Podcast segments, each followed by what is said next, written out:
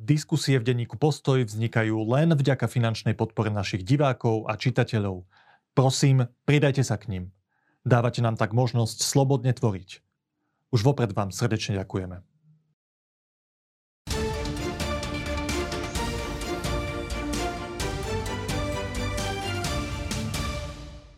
Minister spravodlivosti sa do vlády dostal po odchode SAS ako odborník, ktorý má dotiahnuť justičnú reformu či upraviť trestné kódexy. Situácia sa však dynamicky mení a pribúdajú mu nové úlohy. Ako hodnotí aktuálne politické turbulencie a čo hovorí na kritiku svojich návrhov, ktoré majú riešiť aj životné situácie osôb rovnakého pohľavia, ktoré žijú v jednej domácnosti? To sú otázky pre môjho dnešného hostia, Viliama Karasa, minister spravodlivosti. Vítajte. Ďakujem pekne, dobrý deň. Pán minister, najskôr k tej aktuálnej politickej situácii. Stal sa z vás dočasne poverený minister. Však už keď ste preberali t- tú funkciu po odchode SAS, ste vedeli, že to bude turbulentné obdobie a šeli, čo sa môže stať v krátkom čase. Aj sa stalo. Vláda padla, ste dočasne poverený minister. Najskôr, ako komentujete to, ako ste sa do tejto pozície dočasne povereného ministra dostali? Ako komentujete tie udalosti posledných týždňov, keď padla vláda a stratili ste mandát riadneho ministra? No, v prvom rade ja som e, nikdy nemal nejakú ambíciu stať sa ministrom, ani nejako byť politicky aktívny, ale takisto som nemal ani ambíciu byť predsedom Slovenskej advokátskej komory. Jednoducho robil som si svoju prácu ako advokát, snažil som sa aj robiť čo najlepšie pre svojich klientov. E, keď prišla v zásade ponuka pôsobiť aj v orgánoch komory, akceptoval som to, lebo som to cítil ako službu svojmu stavu, nie sebe, ale svojmu stavu, advokátskému stavu a zlepšenie aj imidžu advokátskeho stavu pred verejnosťou. E, a z hodov okolností zrazu aj vzhľadom na situáciu spoločenskú a tak ďalej som bol neskôr zvolený dočasne ako predseda komory. Neskôr som aj vo voľbách dostal veľmi vysokú podporu členskej základne, za čo som bol veľmi vďačný. A v plnom nasadení som pracoval pre komoru a pre, aj pre budovanie právneho štátu a vôbec aj inštitucionálnej dôvery a aj vôbec pozdvihnutie justície ako takej. A zrazu prišla zo dňa na deň ponuka veľmi prekvapivá, ani nie, neberel som ju ani ako politickú, skôr som videl, že znúzecnosť, že jednoducho kandidáta hľadali. E, tá ponuka prišla, ja som na ňu reflektoval po, zvážení, že jednoducho áno, je tu priestor pomôcť justícii, rovnako reagovať na verejnú objednávku, verejnú, verejné zadanie, zlepšiť situáciu, kde justícia sa nachádzala v štádiu chaosu a veľmi vnútorných eh, nedorozumení, nepochopenia a podobne. Čiže ja som videl ten priestor, že to by som vedel zúročiť jednak moju skúsenosť z praxe a už aj nadviazané dobré a pozitívne vzťahy v rámci justície za to pôsobenie v rámci v orgánoch. Rozumiem, ja sa skôr pýtam na to, na to chápem, na komentár chápem. k tomu politiku, lebo vy ste v takej zaujímavej pozícii, chápem. že ste tam ako nestraník, chápem. boli ste tam dosť krátky čas Chcel a som práve, videli, boli ste pri tom áno, všetkom, čo sa tam áno, dialo. Videli ste, ja ako som... pán Matovič išiel do prezidentského paláca, áno. vytrhol, nevytrhol, nevytrhol svoju demisiu z rúk úradníka pani áno, prezidentky, áno. padla tá vláda. Tak ma zaujíma z tej vašej pozície človeka, ktorý nie je súčasťou zo žiadnych tých politických subjektov, ktoré sa medzi sebou rozhádali. Ako ste to vy vnímali? No, uh, hovorím, ja keď som tú funkciu zobral, ja som už vedel aj vtedy, že je to buď na 3 mesiace, alebo na rok. Hej, čiže tá, to som aj takúto vedomosť mal, aj s týmto som to zobral. Uh, s tým, že všetko to bolo viazané na štátny rozpočet. Uh, ja musím povedať, že za tie 3 mesiace, keď som bol až do, do, do schváľovania rozpočtu vo vláde, ja som tam už turbulencie nevnímal. Je pravda, že tá situácia bola relatívne pokojná, pracovná v rámci vlády. Na druhej strane, áno, veľkou výzvou bola E, absencia väčšiny v Národnej rade, ale tá sa vždy ad hoc e, našla pre dobré návrhy, čiže ja som tam už to pnutie, to, čo zvonku možno niekto vnímal, predtým nevnímal. Samozrejme, po páde vlády tá, sa situácia diametrálne zmenila. To treba... Na to sa vás opýtam, ale ešte jedna podotázka k tomu celému. Ano. Teraz v tom politickom spektre prebiehajú veľmi vášnivé diskusie, však už prebieha aj kampaň predvolebná do istej, do istej miery, že kto je hlavnou príčinou rozpadu tej vlády alebo pádu tej vlády. Väčšinou si to tak prehadzuje Igor Matovič s Richardom Sulíkom. Richard Sulík tu včera sedel, povedal, že ich misia, spoločenská úloha bola dostať z vlády Igora Matoviča, aj keď to stálo pád tej vlády. Igor Matovič zase hovorí, že tento človek rozbil tretiu vládu a dláždi tým cestu k návratu Roberta Fica. Tak povedzte, vy, človek, čo nie je zo žiadnej politickej strany, kto bol príčinou toho, že tá vláda padla? Viete čo, naozaj máme, ja neviem to toto takto zhodnotiť, lebo ja som vo vnútri nebol. Ja som prišiel, keď už vláda v zásade, e, keď sa SAS odišla z, z vlády, čiže ja som nevnímal z prvej ruky to, čo sa vnútri dialo. Môžem len potvrdiť, že všetci sa zhodli následne, keď už e, teda SAS vo vláde nebola, že jednoducho tie pnutia uh, už tam neboli a nebol, nebol, nebol ani dôvod. Ale kto bol príčinou, ako to bolo jednoducho. Myslím si, že je to obrovská škoda pre krajinu ako takú. Uh, a nie len teraz vo vzťahu k politickým stranám, ktoré boli vo vláde. Vôbec k spôsobu, uh, ako potom aj krajina vníma, ako sa vládne. To je jedno, či by tam bola taká alebo onaká strana. Jednoducho ten signál vo vzťahu k verejnosti ja si myslím, že za to volebné obdobie sa, sa to, čo sa malo, sa malo odpracovať. Jednoducho takto to je. Keď vás niekto vezme najmä na nejakú úlohu, postaviť stavbu, vykopať rigol, oborať pole, tak jednoducho to pole treba dohorať. E, proste, lebo to je tá úloha. Čiže ja si myslím, že tu stala jednoduchá úloha pred vládou jednoducho to volebné obdobie odpracovať, dokončiť, pretože aj tie projekty, ktoré máte nastavené, E, tie 4 roky sú šibeničný termín. To, to nie je tak, niekto si možno myslí, že vládnuť, že to je, v zásade prídem, zmením, to tak nie je. Vy musíte urobiť projekt, e, všetko musí prejsť pripomienkovým konaním, e, zámerom, musí sa to vyštrngať s ostatnými rezortmi, čiže všetko trvá. Ak vy to stiahnete, respektíve sú tam iné prekážky, potom máte mizivú šancu niečo reálne potom zmeniť a posunúť, aj keď si myslím, že že mnoho vecí no, sa podarilo, ale dalo sa, dalo sa urobiť ešte viac. Dostanem sa k tomu, že čo sa podarí alebo doteraz podarilo dotiahnuť vám z tých uh-huh. vecí, ktoré ste si aj stanovili ako vaše hlavné ciele. Však sme sa o tom viackrát rozprávali, ale ešte predtým, ako tá zmena situácie po páde vlády ovplyvňuje také praktické fungovanie vaše ako ministra spravodlivosti, dočasne povereného tejto V prvom e, rade je cítiť už aj e, na tom, že sa vlastne zvolebnieva, že jednoducho e, a nebolo isté, či pre, nastúpi úradnícka vláda, nenastúpi. E, zdá sa, že nie. Zda, teraz sa zdá, že nie, ale mesiac sa zdá, to nebolo celkom zrejme. Tak mnoho e, termínov, ktoré boli a kde sa malo rozhodnúť o veciach, ako budú pokračovať, jednoducho sa oddialili, respektíve sa neurobili rozhodnutia. Čiže to, e, tá zmena výkonu ako keby reálne cíti. Čiže ja verím, že teraz sa to reštartuje, po tom, že sa v zásade veci ozrejmili v tých posledných dvoch, troch dňoch, tak verím, že sa teraz znovu vrátime do toho pracovného rytmu, ktorý jednoducho pomôže potom aj dotiahnuť mnohé veci, ktoré máme rozbehnuté. Ináč by som bol E, dosť osobne sklamaný, či sa veci nebudú dať posunúť ďalej. Ešte jedna otázka k týmto všeobecným politickým veciam sa týka aj nejakého vášho uvažovania o tej politike, lebo videli sme to na príklade tiež odborníka, povereného ministra hospodárstva pána Hirmana, ktorý sa verejne vyjadril aj po tej jeho prestrelke s Igorom Matovičom, ktorý ho kritizoval za to, že išiel na dovolenku uh-huh. a neboli tam dotiahnuté niektoré schémy uh-huh. pomoci pri vysokých cenách energií. Sa vyjadril, že zvažuje, že pôjde o tej politike, lebo ho hnevá že ako to v tej politike funguje, tým asi narážal aj na tú retoriku pána Matoviča. Mm.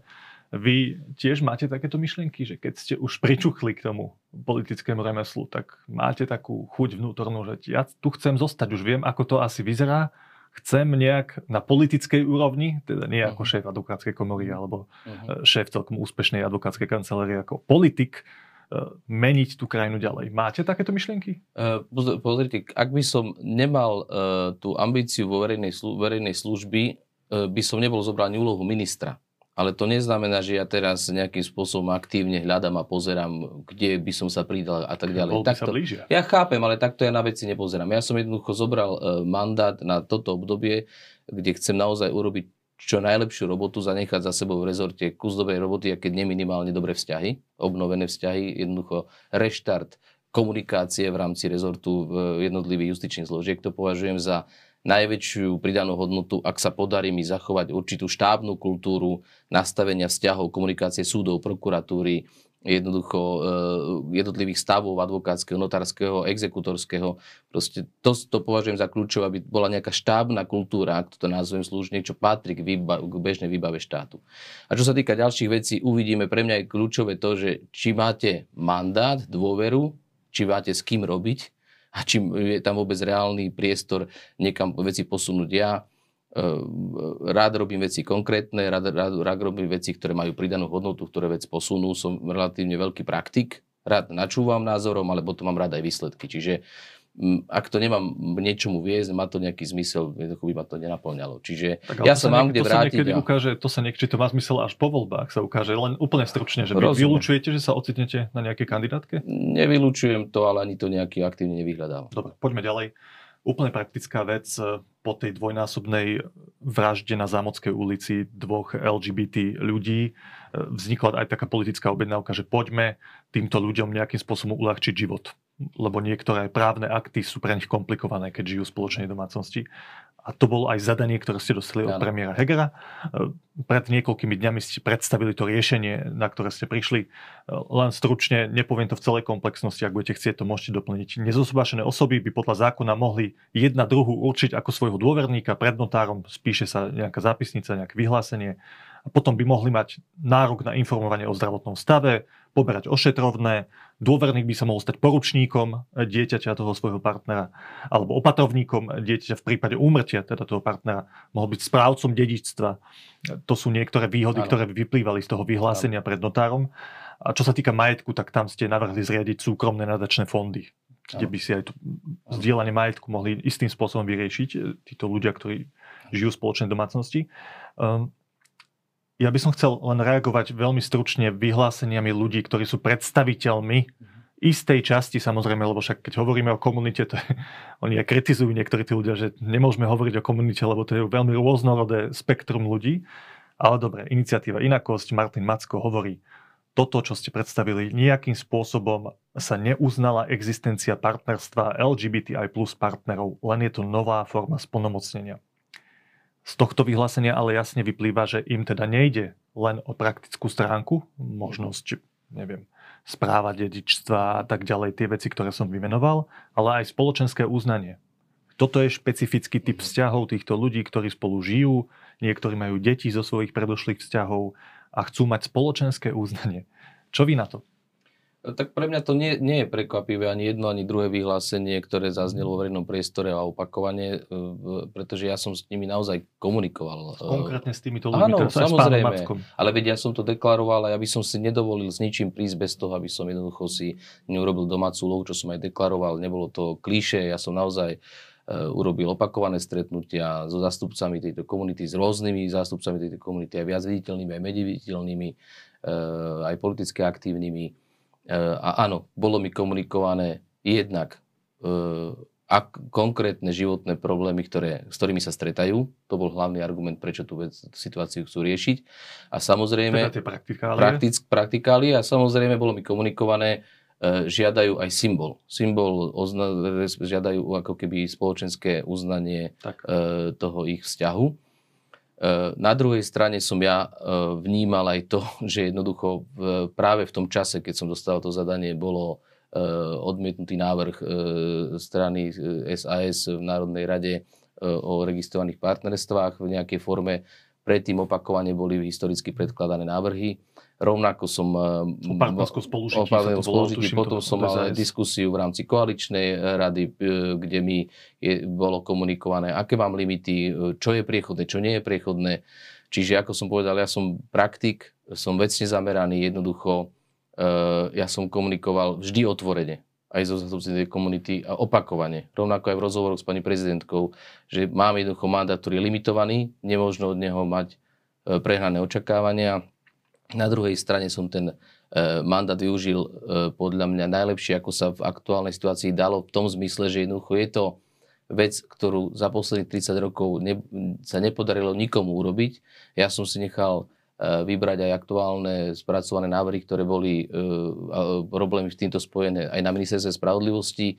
Za posledné roky takýto návrh nikto legislatívne nespracoval a nepredložil.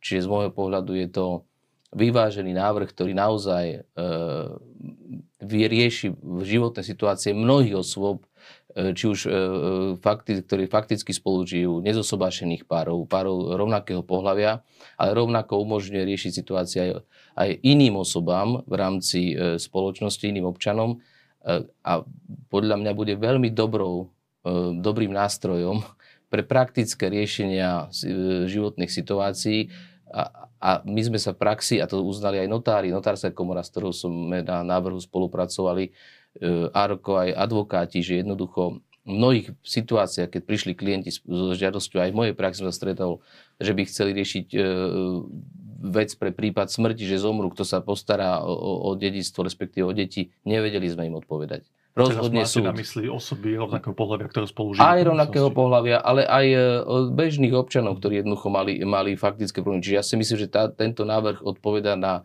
je veľmi je vecný, nakon, nakoniec stačí pozrieť na reakcie, ktoré prišli po predstavení tohto návrhu. Ja som e, milo a pozorne prekvapený, ale v zásade som nezaregistroval na, až na malé výnimky odmietnutie tohto návrhu Myslíte, naprieč politickým, áno, naprieč politickým pravda, spektrom. A každý uznáva, aj keď ho kritizuje tento návrh, že je to pokrok, je to posun vpred a, a je to aj služba e, v tomto máte pravdu, preto citujem skôr vyhlásenia ľudí, ktorí reprezentujú istú časť tej LGBTIQ ľudí a, a nie politikov, lebo oni naozaj unizóno hovorili, že toto si vieme predstaviť, podporiť. Ano. Aj keď nie sme úplne spokojní s rozsahom, ano. niektorí hovoria, ale toto ano. vieme. Ale vaša odpoveď teda je taká, že pracoval som v rámci možností, ktoré som z politického hľadiska ano. mal. A myslím, a že to je dobrý návrh. Aj keď oni žiadajú ten symbol, ten symbol som im nemohol dať, lebo na to nebola politická vôľa, tak? D- e, áno, ale na druhej strane symbol je v samotnom fakte, že spoločnosť jednoducho sa tým zaoberá. Vláda teda ja ako minister spravodlivosti predložím vláde, ak sa vláda uh, uzhodne a schváli tento návrh, predloží ho Národnej rade a následne Národná rada príjme tento zákon a to už považujem za veľký symbol a krok vpred, pretože jednoducho uh, je to uh, spoločnosť vyrieši konkrétne reálne potreby v života no, aj týchto minister, toto, toto je váš pohľad a aj odpoveď na to, čo povedal pán Macko z iniciatívy Inakosť, ale Naopak, aj keď vy už len to samotné riešenie praktických vecí považujete za symbol, že spoločnosť k tomuto typu vzťahov uh, im chce pomôcť z praktického hľadiska, uh-huh. tak podpredsednička Progresívneho Slovenska, právnička Lucia Plaváková, tvrdí presný opak. Ona dokonca tvrdí, že ich tento návrh ponižuje. Uh-huh. Napriek tomu, že rieši niektoré praktické veci uh-huh. ich života, uh, posúva páry rovnakého pohľavia na úroveň spolubývajúcich, Citujem, vytvára sa osobitná evidencia u notára, čím štát explicitne hovorí, že LGBTI plus ľudia sú druhotriední občania a občianky, ktorí si ani nemôžu prísť potvrdiť svoj zväzok na rovnaké miesto ako ľudia z väčšinovej spoločnosti. Táto formulácia hovorí, že vy ste im vlastne ešte viac ublížili, keď ste prezentovali takýto návrh. To mrzí, Vaša reakcia? To, to ma mrzí, že takto vníma Uh, ja si nemyslím, že ktorýkoľvek občan je tu druho, druhorady a druhotriedny. Nie žiadneho dôvodu si uh, tvrdiť, že tento návrh niekoho ponižuje, respektíve ho dáva na druhú koľaj. V žiadnom prípade. Jednoducho v našich podmienkach, v našom právnom uh, poriadku, tak ako to máme, ako máme aj ústavne zakotvený inštitút manželstva a zatiaľ to v ústave takto je, tak jednoducho E, to ani právny rámec na to nie je dorovnať e, akékoľvek e, in, registrované partnerstvo na úroveň manželstva. Zatiaľ ústavno to právne tak nie, nie je možné urobiť.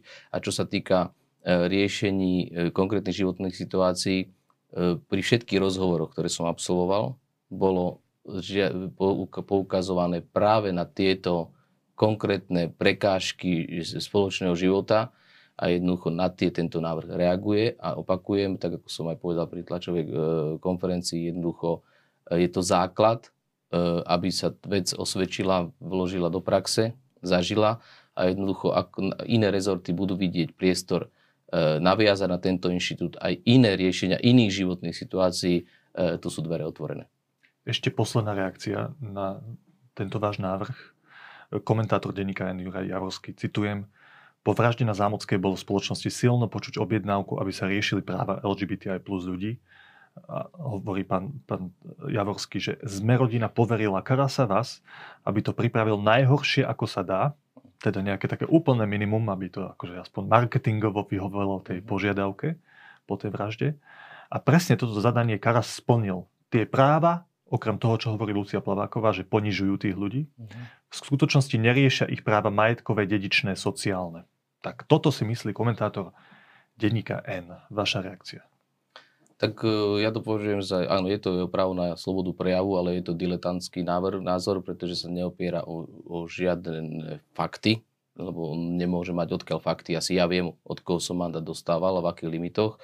Mandát som dostal od premiéra e, vlády Slovenskej republiky, nie od e, Smerodina. A určite som ten návrh nerobil najhoršie, ako som ho, je to samozrejme jeho názor, ale ja som ho nerobil najhoršie, ako som vedel, práve že som sa ho snažil urobiť tak, aby bol priechodný. ako, čo by mi pomohlo, ak by som urobil na, pre, kopíroval holandský zákon, alebo český zákon, alebo akýkoľvek iný zákon z inej krajiny, nalepil by som si ho na čelo a maximálne by som vyšiel pred dvere ministerstva spravodlivosti a tam by som skončil. Tak ak je toto predstava o faktickom riešení, keď ja som dal prísľub a záväzok, že urobím niečo, čo prejde, nie niečo, čo neprejde. Lebo umenie urobiť niečo, čo neprejde, je veľmi jednoduché. Ale ja som nedostal za úlohu urobiť niečo, čo neprejde. Ja si pamätám skepsu aj týchto e, zástupcov tejto komunity, ale aj novinársku. Zase sa budete rozprávať, stretať a necháte to vyhniť a nič neurobíte. A zle sa mi to počúvalo.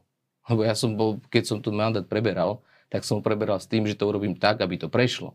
A ja som rád a ďakujem za podporu e, v zásade vedúc šéfov politických subjektov, ktorí sú v Národnej rade naprieč politickým spektrom, kde, sa, kde, kde, kde z toho, čo som navnímal z ich verejných vyhlásení, ten návrh bude mať veľmi vysokú e, podporu, dokonca viac ako ústavnej väčšiny. Čiže e, preto som rád, že ten návrh je dobrý, lebo prejde. Mohol, mohol som urobiť aj niečo, čo by neprešlo a vytlkať z toho nejaké body. Má to zmysel? Taký mandát som nedostal. A hovorím ešte raz, ja nemám politické ambície a nie som ani e, na, na, na, na šnúrke hocikoho z politických strán. Čiže jednoducho vecný mandát som dostal, vecný návrh som predstavil. Pán minister, poďme ďalej. O tejto témy veľmi krátko sa dotkneme dvoch ďalších tém. Keď sme sa na začiatku vášho úradovania funkcii ministra spravodlivosti rozprávali, tak ste hovorili, že máte také dve vlajkové lode. Prvou je dotiahnutie reformy súdnej mapy, tá justičná reforma Márie Kolíkovej. Tam sa to celé posunulo až na tá účinnosť toho zákona až na jún 2023. Z praktických dôvodov hlavne chýbali ľudia na nové správne súdy. E, veľmi stručne, ako sa tá situácia zmenila? Bude to od toho júna už fungovať tak, ako má? Ja verím, že bude a nielen, že verím, e, robím všetko preto. Včera som mal opätovne poradu s predsedami krajských súdov, aj novozriadených správnych súdov, aj s predsedom špecializovaného súdu a jednoducho e, sme vyhodnocovali situáciu. Všetci predsedovia e, novozriadených správnych súdov mi poskytli informáciu o aktuálnom stave záujmu o, o preloženie E, e, na novozriadené správne súdy, respektíve o výberových konaniach. Z všetkých informácií e, je zrejme, že ak všetky procesy budú dobre fungovať aj na súdnej rade, tak do konca februára, tak ako zákon predpokladá, by malo byť to minimálne potrebné obsadenie správnych súdov novými sudcami rovnako e, robím aj organizačno-technické zabezpečenie fungovania, čiže e, minulý týždeň sme práve odkomunikovali nadobudnutie budovy Banskej Bystrici pre okresný súd e, Banská Bystrica, ktorý bude jedným z najväčších súdov na Slovensku prvostupňových. Rovnako prenájom budovy pre Banskú Bystricu, dokončujeme Košice, dokončujeme Bratislavu, čiže dneska po obede poradu s, s predsedami bratislavských súdov, aby sme si nastavili práve proces a všetky tie technické procesy, čo sú s tým spojené. Čiže uh, ja, ja som presvedčený, že do 1.6. Uh, nastavíme veci tak, aby reforma plynule uh, bola implementovaná jednoducho, aby občan to ani nepocitil, že došlo k zmene chcem len veľmi krátke dve podotázky k tomu. Tak ten najväčší problém boli tí správni sudcovia, sudcovia na správnych súdoch. Ano. To sme sa vtedy rozprávali, že na tom to naozaj vysí. Mária Kolíková, naša predchodkynia, tvrdila, že dalo by sa to spustiť aj bez toho. Ale vy teraz hovoríte, že tí ľudia tam prichádzajú a teda tie súdy budú môcť fungovať. Chcelo to len čas, alebo to chcelo nejakú zmenu oproti tomu, čo sa tam robil predtým? Uh, ono, t- jednak to chcelo čas, jednak to chcelo komunikáciu, pretože nerozdiel, či nastúpite úplne s novým tímom, alebo nastúpite aj s čiastočne skúseným iným tímom, pretože to je každý vám e, uzná, že ak máte skúsenosť v nejakom odbore niekoľko rokov, tak je to iné, ako keď začínate úplne na zelenej lúke a učíte sa na e, veciach. To by nikoho e, netešilo, čiže ja som rád, že to bude namixované, budú tam aj no, noví, noví sudcovia, ale aj skúsení sudcovia. Čiže to moja otázka, že či ste vy museli prenos. niečo spraviť, aby tam tí ľudia prišli, alebo to chcel len posunúť čas urobil som, urobil som niekoľko, urobil som niekoľko rokovaní aj s kolegiami jednotlivých e, správnych e, kolegií terajších súdov, kde som im e, ich presviečal, jednoducho vysvetľoval, ale najmä som sa pýtal, čo im bráni urobiť presun a čo to bolo? Uh, väčšinou to boli rodinné okolnosti, uh, jednak to bolo potom aj problém s vedením súdu v jednom prípade, kde, kde jednoducho odmietali pracovať pod určitým uh, vedením. Potom to bolo, boli aj problémy s cestovaním, potom s náhradami za, za, za cestovanie a potom aj to, že niektorí boli ochotní dočasne vypomôcť, ale neboli ochotní natrvalo sa presťahovať, čo som tiež si veľmi, veľmi ocenil, preto bolo potrebné zmeniť zákon tak, aby mohli profíci prísť aspoň na jeden rok a dočasne vypomôcť znovu vzniknutému súdu. Čiže tieto čiastkové opatrenia, zvýšil som napríklad náhradu za za, uh, za, do, za cestovanie do iného miesta. Čiže aby, aby ak niekto... Zvyšovali ste motiváciu. Motiváciu, jednak nielen to nešlo ani motivácia, ale aj náklady, lebo viete, aby niekto nemusel dotovať ešte uh, to, že sa niekam presunie Jasne. v dobrej vôli. Posledná otázka k, tomu, k tejto veci, k tej justičnej reforme, k súdnej mape. To považujete teda, že tú úlohu veľkou pravdepodobnosťou splníte? Jednu z Verím, že sa to podarí, je to komplexný proces IT a tak ďalej, ale robí na tom uh, viacero tímov a koordinujem to s predsedami súdov, s vedúcimi uh, správy súdov, čiže uh, ja verím, že sa to podarí. Posledná téma sú, je, sú tie novely trestných kódexov. To mala byť vaša druhá vlajková loď. A stále je, stále je. No ale tam sa zdá, že to je komplikovanejšie ako pri doťahovaní tej, tej justičnej reformy, tej súdnej mapy tak nedávno ste mali tlačovú konferenciu, kde ste vyhlásili, tuším 7. januára alebo kedy, že, že návrh novely trestného poriadku v súčasnej podobe je nepriateľný. To sú, aby diváci chápali dve hlavné veci, trestný zákon a trestný poriadok. Je nepriateľný, bolo tam strašne veľa medzirezortnou pripomienkovom konaní, tam bolo strašne veľa zásadných pripomienok uh-huh. a a zdá sa teda, že, že toto bude komplikované. Čo sa týka trestného zákona, tak tam ste optimistickejší. V akej fáze to je? Lebo to tiež vyvolalo veľa kontroverzií, hlavne z hľadiska toho, že chcete znižovať tresty za ekonomické trestné činy. A v tom spektre to, to vyvolalo druhé, také pobúrenie, druhé... že tuto máme vysoký problém s týmito zlodejmi, korupčníkmi. Aj, aj aj keď to sú asi dve oddelené kategórie, majetkové a korupčné trestné činy, ale tomu ľudia asi až tak nerozumejú bežní. A, a minister Karas chce znižovať tresty pre týchto ľudí. To, čo na Slovensku nás najviac trápi, tak on chce znižovať tresty. To sa týka trestného zákona. V akej fáze je? Takto, e, tam je veľa zase e, mýtov a polopravd ohľadne e, tejto novely a vôbec čo je cieľom novely. Hlavným cieľom novely trestného zákona, tak som viacero opakovane komunikoval, je zmena trestnej politiky štátu. A to nie je v tom, že by viedla k beztrestnosti, ale skôr, aby jednoducho trestná politika bola zameraná na predchádzanie recidívy, aby sa páchatelia nevrácali k trestnej činnosti, aby sme ich z kratšej cesty vracali späť, aby sme to robili efektívne. A tomu pomôže A tomu pomôže, m, mm, ani nie tak, jednak tomu pomôže uh, udelovanie alternatívnych trestov. To je hlavný motív. Čiže hlavný motív uh, novely trestného zákona a aj mojich opatrení v rámci organizácie Ministerstva spravodlivosti je, že zásadným spôsobom posilňujem odbor me, e, mediácia probácie, to znamená odbor, ktorý sa bude metodicky venovať vedeniu a vôbec metodickému E, usmerňovaniu spôsobu výkonu mediácie a probácie. Čo to znamená? Sprevádzania páchateľov. To znamená, keď raz je niekto odsúdený. Aj prvopáchateľ, keď dostane možno náramok alebo dostane nejaké ochranné liečenie, čokoľvek, aby na neho štát prostredníctvom probačného úradníka dohliadal, aby ho sprevádzal, aby, aby dohliadol na to, že prejde určitým procesom, nazvem to pre výchovy, e, a aby ho osvedčil, že ten procesom prešiel. Ak by sa ho neúčastnil, potom by sa mu ten alternatívny trest pre, to, sme, to, je, to je filozofická zmena, ktorá, ktorá je zatým, Ona ale... nie je filozofická, my to už dneska máme v trestnom zákone, aby som nehovoril, že uvádzam niečo nové. To už nový trestný zákon v zásade s tým rátal.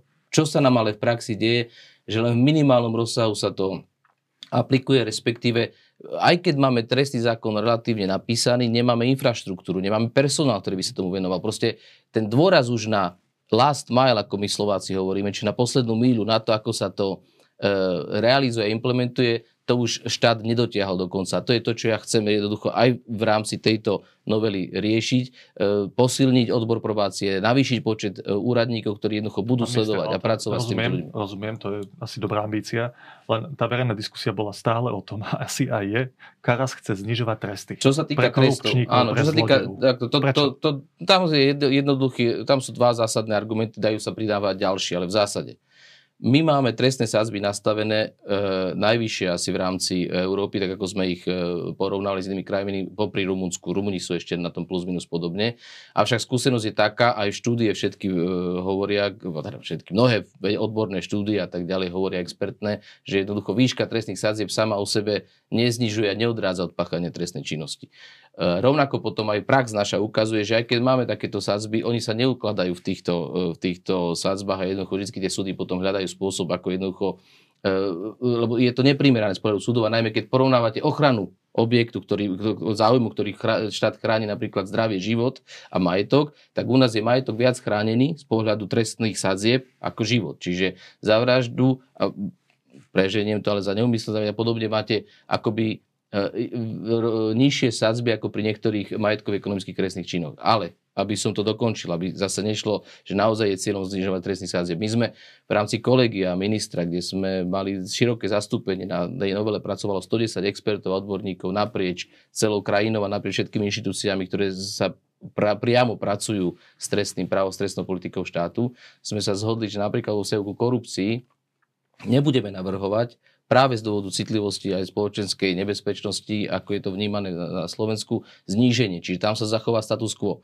Čiže pri korupcii. A rovnako e, diskutujeme aj o iných e, citlivých trestných činov, ako je napríklad legalizácia. Tam sa tiež zva, e, diskutuje o tom, že ako tú sazbu nastaviť tak, aby jednoducho ani náznakovo nikto nemohol argumentovať, že ideme cieľene znižovať prospech niekoho trestnej činnosti. Mhm. Čiže e, ešte raz, čo ma skôr zaujíma, to ja vnímam ako ako základnú e, ideu, lebo všetci sa vždy sústredíme na tie známe osoby a tak ďalej. Tam nechcem ja nejako dotýkať, e, sa dotýkať, ale mňa zaujímajú e, zaujíma kriminalizácia a dokonca nazvem to riešenie sociálnej politiky cez trestnú politiku a to, to sú prípady, keď vy za dve horálky ukradnuté vo, v supermarkete dostanete trest odňatia slobody. To je nepripustné ako v civilizovanej krajine. Si myslím, že to nie je ani náležité, lebo to by sa malo riešiť inak a nie tým, že, že niekoho... Tie zmeny sú o mnoho viac cieľené na Cieľ, presne tak, na, na drobnú na e, kriminalitu, respektíve na, áno, na prvopáchateľov. Ja chcem riešiť prvopáchateľov. Pri prvopáchateľoch, kde my jednoducho vy, vy, vy, si vychováme recidivistov. Ja, ja, ja chcem adresovať tú zmenu trestnej politiky na prvopáchateľov, kde sa niekto už prvýkrát šmikne, nie v závažnej veci, čiže pri prečinoch najmä, nie pri trestných činoch, tam chcem pristup, chceme pristupovať k alternatívnym no, trestom. Pán skrátime to, lebo nemám veľa času. V akej fáze to je? Lebo však to bolo tiež medzirezortnom pripomienkom konaní, ano. ešte z dielne Márie Kolíkovej. Vy ste ale mali vlastnú ambíciu predložiť niečo, ale pozrieť sa na to, aké pripomienky Je to vo výbornej fáze, ako z pohľadu expertnej skupiny. Trestný zákon teraz. Trestný zákon sme dokázali za relatívne e, e, extrémne krátky čas zhromaždí 110 expertov v desiatich pracovných skupinách, Ako ktorí prišli s výsledkom. My máme, jasné, samozrejme, máme paragrafové znenie, my sme e, viac menej pripravení to, to pre, pre, predložiť e, premiérovi a, a legislatívnej rade vlády, čo verím, že sa stane v najbližších dňoch. Trestný poriadok je komplikovanejší, povedali ste, že v súčasnej podobe nepriateľný a hovorili ste, že potrebujete na to aj čas, ak by ste sa tomuto mali ešte venovať ďalej. Zdá sa, že ho dostanete? Voľby mali byť 30. septembra a mali by ste dovtedy byť, ak sa niečo nezmení, dočasne povereným ministrom.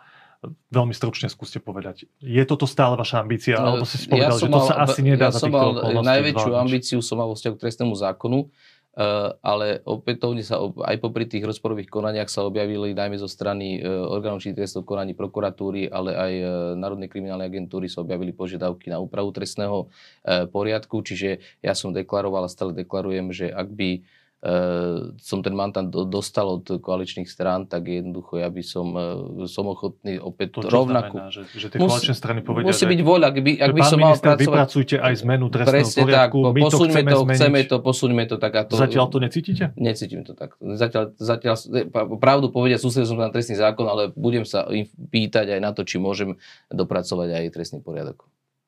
Pán minister, ďakujem veľmi pekne. Môj času je málo. Áno, to je pravda. Budeme sa pýtať teda aj vašich politických partnerov, že čo si myslia o týchto zmenách.